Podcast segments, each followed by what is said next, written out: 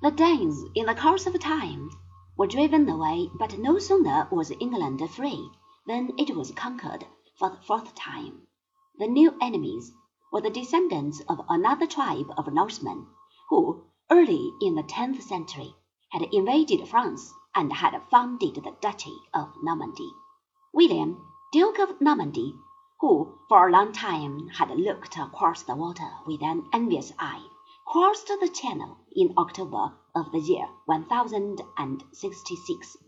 At the Battle of Hastings, on October the 14th of that year, he destroyed the weak forces of Harold of Wessex, the last of the Anglo Saxon kings, and established himself as King of England. But neither William nor his successors of the House of Anjou and Plantagenet regarded England as their true home. To them, the island was merely a part of their great inheritance on the continent, a sort of colony inhabited by rather backward people, upon whom they forced their own language and civilization. Gradually, however, the colony of England gained upon the mother country of Normandy.